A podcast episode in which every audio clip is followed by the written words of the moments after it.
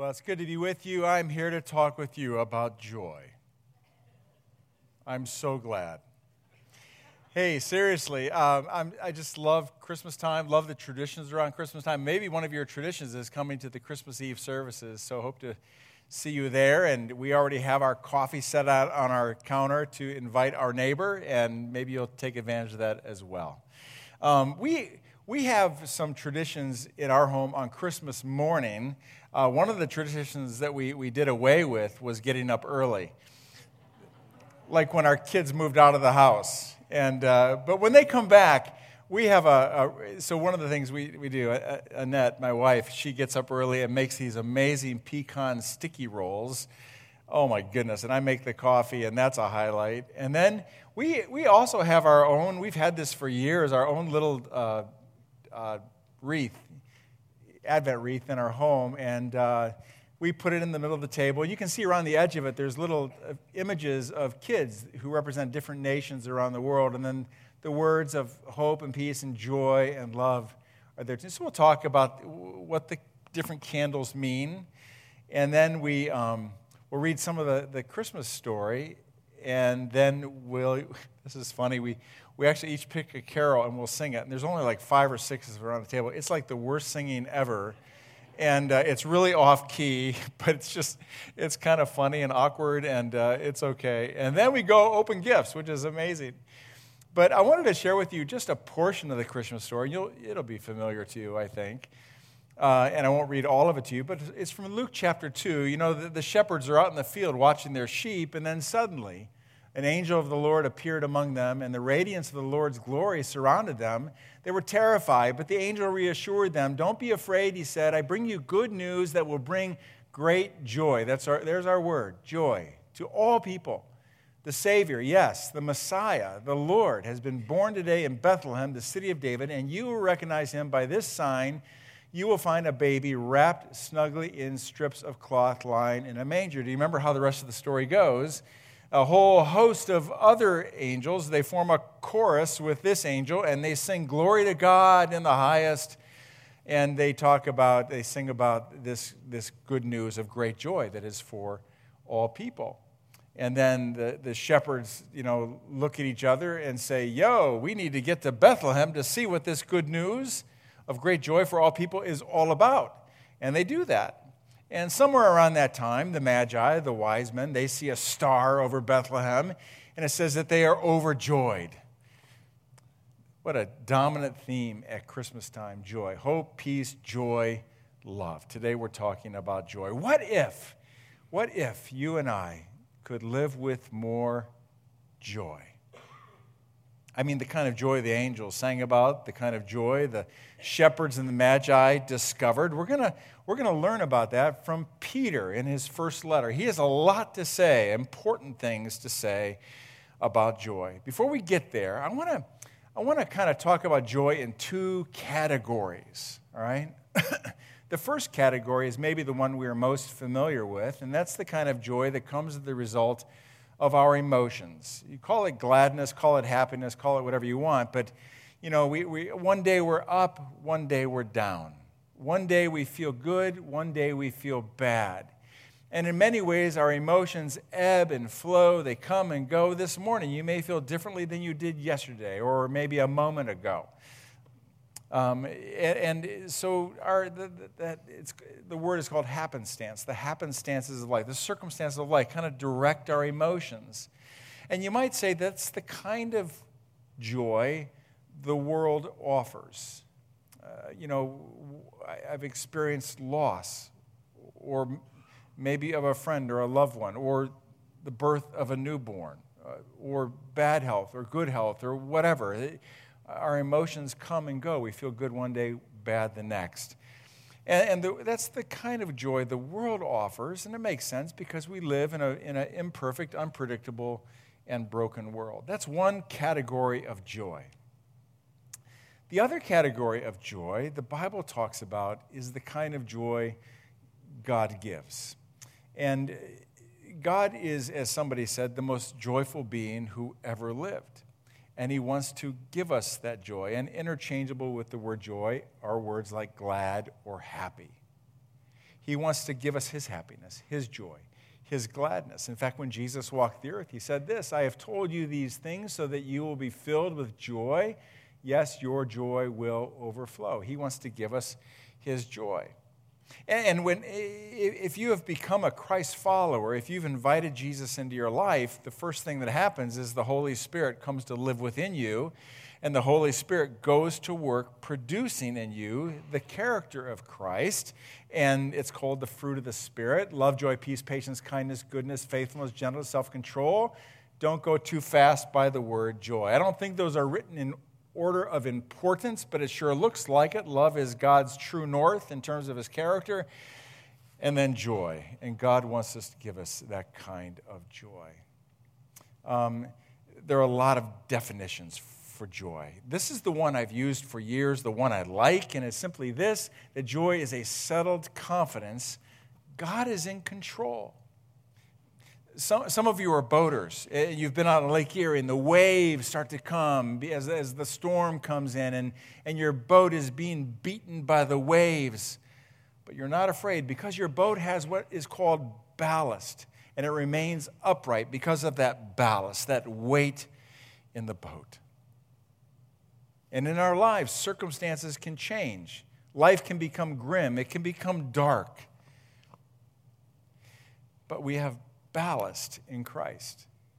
We have a, we have a, a settled confidence. God is in control. There is this deep seated gladness. That doesn't mean the emotions we feel every day, the kind of first category is unimportant. We, we feel loss, we feel gain, and so on. But underneath all of that, there is a deep seated joy that God wants to give us. And that's the kind of joy Peter is talking about in this passage. Peter is not unacquainted with hardship. He, is, he has been imprisoned, he's been beaten, he's just around the corner from, as tradition tells us, being crucified upside down. And he's writing to a group of Christ followers who are being persecuted because they follow Jesus. And now that's something you and I don't have a lot of experience with being persecuted, facing hardship because we believe in Jesus. But hardship has various forms, doesn't it? So in this room, we could all take a turn sharing some of our hardships we've experienced or experiencing right now, whether it's a, a crippling disease, or maybe it's personal economic disaster, or maybe it's relational discord on some front or maybe we're uh, uh, uh, facing the fear of the future because of something coming up. Maybe it's uh, social, maybe you're being socially ostracized for one reason or another. You name whatever struggle it is. And one thing Peter knows, and other writers in the Bible, is that, that, is that when those struggles come, we can, we can tend to, rather than lean into God, we lean away from God and begin to ask ourselves, God, where are you? Don't you care? Don't you see what's going on? Don't you hear me? I hear Christians talking about joy, the joy of the Lord. And I hear people sing, like, I've got the joy, joy, joy, joy down in my heart. And I think, really? Where does that come from? So, it doesn't take Peter very long into his first letter to get to the core of what he wants to say to his first readers who are struggling and to you and me. And this is how our passage begins. So be truly glad.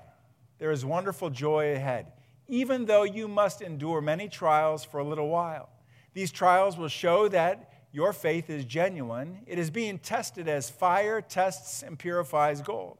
Though your faith is far more precious than mere gold, so when your faith remains strong through many trials, it will bring you much praise and glory and honor on the day when Jesus Christ is revealed to the whole world. You love him even though you have never seen him. Though you do not see him, now you trust him and you rejoice with a glorious, inexpressible joy the reward for trusting him will be the salvation of your souls. That's all we're going to look at. For, that's our passage we're studying. And what I want to do to simplify is, is take that passage and put it into a sentence form, which we'll use as an outline to study what Peter is saying to us. And the sentence goes like this Joy is mine when I reflect, even in the midst of hardship, and follow Jesus. So let's break that into thirds, and we'll start with joy is mine when I reflect. Reflect on what? This is what Peter says at the very beginning of the passage. So be truly glad. Now, that's in the New Living Translation. That's the Bible we use here at the church. But in the New International Version, it says, In all this you greatly rejoice. In all what should I greatly rejoice? These are kind of like connecting words for what he's about to say, but also connected to what he has just said. In what should I greatly rejoice? So, why can I be truly glad? because of what Peter just wrote. And I want to show you these words. This leads into our passage. All praise to God, the Father of our Lord Jesus Christ. It is by his great mercy that we have been born again, because God raised Jesus Christ from the dead. Now we live with great expectation. And we have a priceless inheritance, an inheritance that is kept in heaven for you, pure and undefiled, beyond the reach of change and decay. And through your faith, God is protecting you by his power until you receive this salvation, which is ready to be revealed on the last day for all to see. So that's the passage we're looking at. Interesting. So, notice those italic words.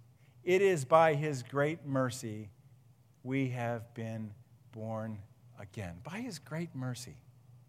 I, uh, I, I, love surprise. I love Christmas time. I love surprises, not the scary kind of surprises. I like fun surprises, good surprises. Like, you know, uh, when our, one of our kids shows up unannounced, that's a good surprise. Or maybe somebody gives me an unexpected compliment. That's a good surprise. Or maybe at the end of the year, you get an unexpected raise. That's a good surprise. Or maybe under the Christmas tree this year. Or maybe you can remember a time in the past where you thought a, a certain gift was just out of reach, and there it was. Surprise. We like good surprises. You're like me. We like good surprises. Why is that? Well, we're created in God's image. And I think God likes good surprises too.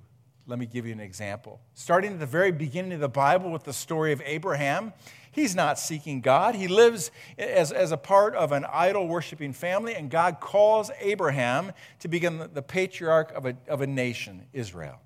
Surprise. Eh, the, the, the, the, the Israel nation is, is in trouble and they need to be rescued. And so God chooses, surprise, this precocious, prideful young man named Joseph. And then they're stuck in Egypt, and God chooses this murderer named Moses. Surprise, he chooses him. And then, out of a family of uh, young men who have all the likely characteristics you'd want in a king, God chooses, surprise, David to lead the nation of Israel. And then, out of a storm, Surprise, God speaks to Job. And then Jeremiah, the, the, the most perhaps reluctant prophet, surprise, who doesn't want to speak to anyone. Surprise, God chooses him to be one of the primary prophets to Israel. Surprise, Jesus doesn't come as a warrior, as a king, he comes as a baby. Surprise. Surprise, Jesus calls to himself an outcast named Matthew to be one of his followers. Surprise, Jesus calls a guy named Peter, a fisherman of all people, whose letter we read today. Surprise. And all of the other casts, other, all of the other outcasts Jesus calls to himself. Jesus sits next to a Samaritan woman and asks for a cup of water. Surprise. And one day at the end of the Bible, we read that Jesus is going to come again, and we don't know the hour or the time. It's going to be a surprise. Surprise. God likes surprises. But may I share with you my favorite surprise of all? That out of His great mercy, I have been born again. That God, in His mercy, would reach down and send somebody to share with me how I can have a relationship with God through faith in Christ. Out of God's pure mercy and grace and I'm brought into the family of God, born again, brought from death to life, from darkness to light. If you are a follower of Jesus, can you remember the day when that happened? Or are you amazed also at God's mercy toward you? That should bring us joy. And look at all of the other things that we're told that Peter says about that. We have an inheritance. You may not be rich here on earth, but you have an inheritance waiting for you one day. You are saved now, but one day when Jesus comes, your salvation will be made complete. And between this day and that day, nothing can corrupt that or change that. God's love for you is unchangeable. And so, Peter's saying, think about this. Think about all this and be truly glad. In this, you can greatly rejoice. The reality of who you are in Christ, a member of the family of God, rejoice. And you can have joy. I can have joy. He goes on to say, even in the midst of trials. Wow. Really? maybe you've heard the, uh, the story of the, the rainbow. At the end of the rainbow is what? A pot of gold. I have not found that yet, but I hope. I don't know how real that is, but I think this is even more real. This is a picture of a rainbow, but instead of a pot of gold, it's a manure spreader. And many of us in life experience that more. Manure is thrown our way. As they say, manure happens. You know, we just. And then what how do we respond when, that, when, when life throws things our way? I came across this quote by an author. It says, The true test of a person's strength or mettle is adversity. Almost anyone can survive good times.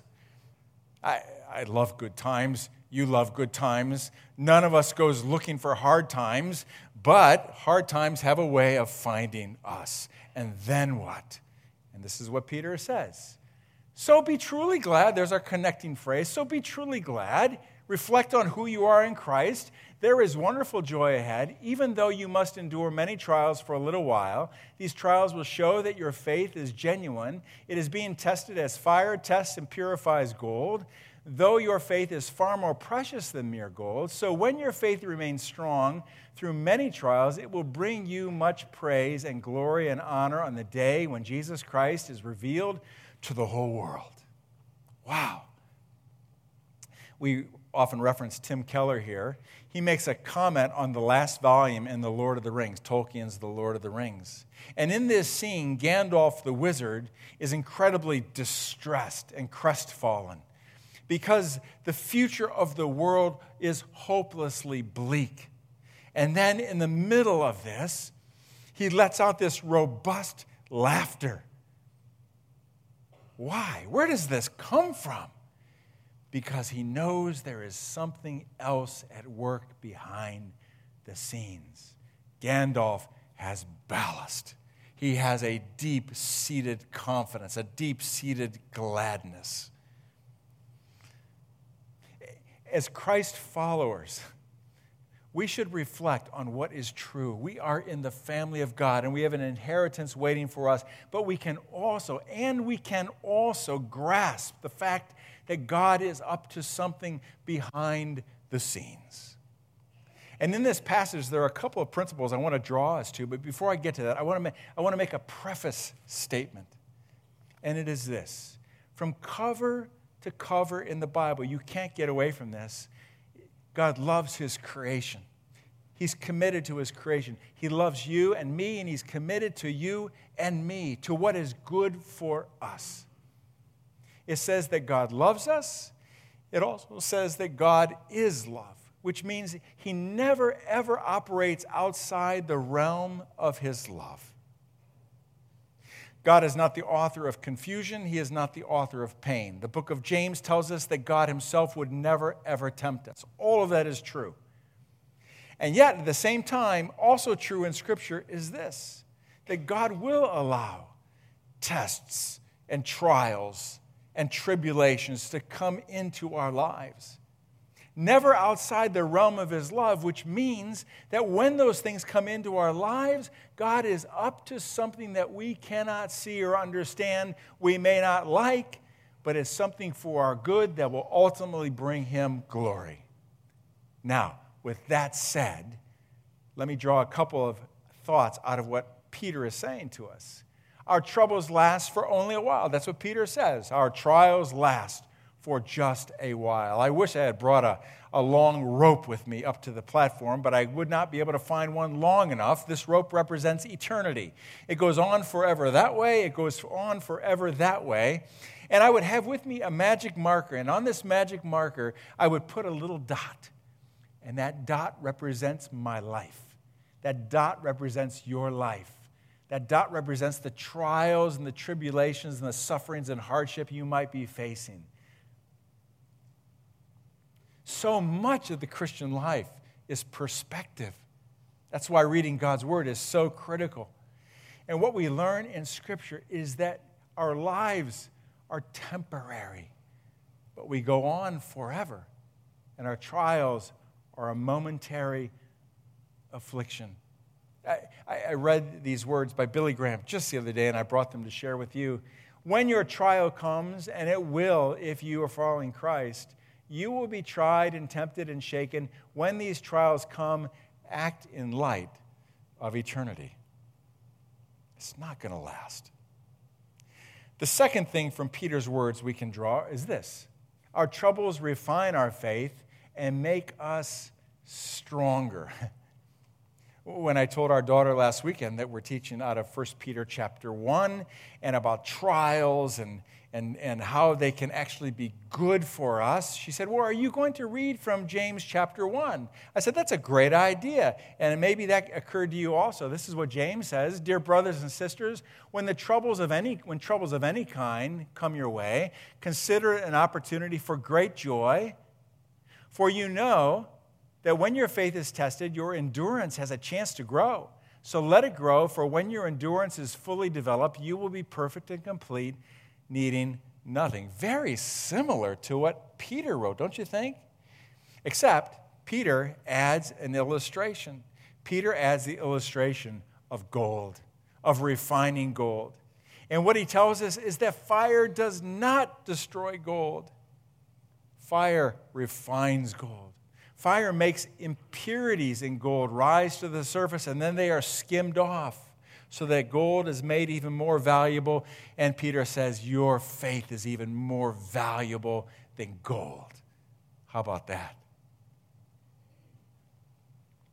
So, when you find yourself in the crucible of hardship, which might be today, has it occurred to you that perhaps God is up to something you cannot see?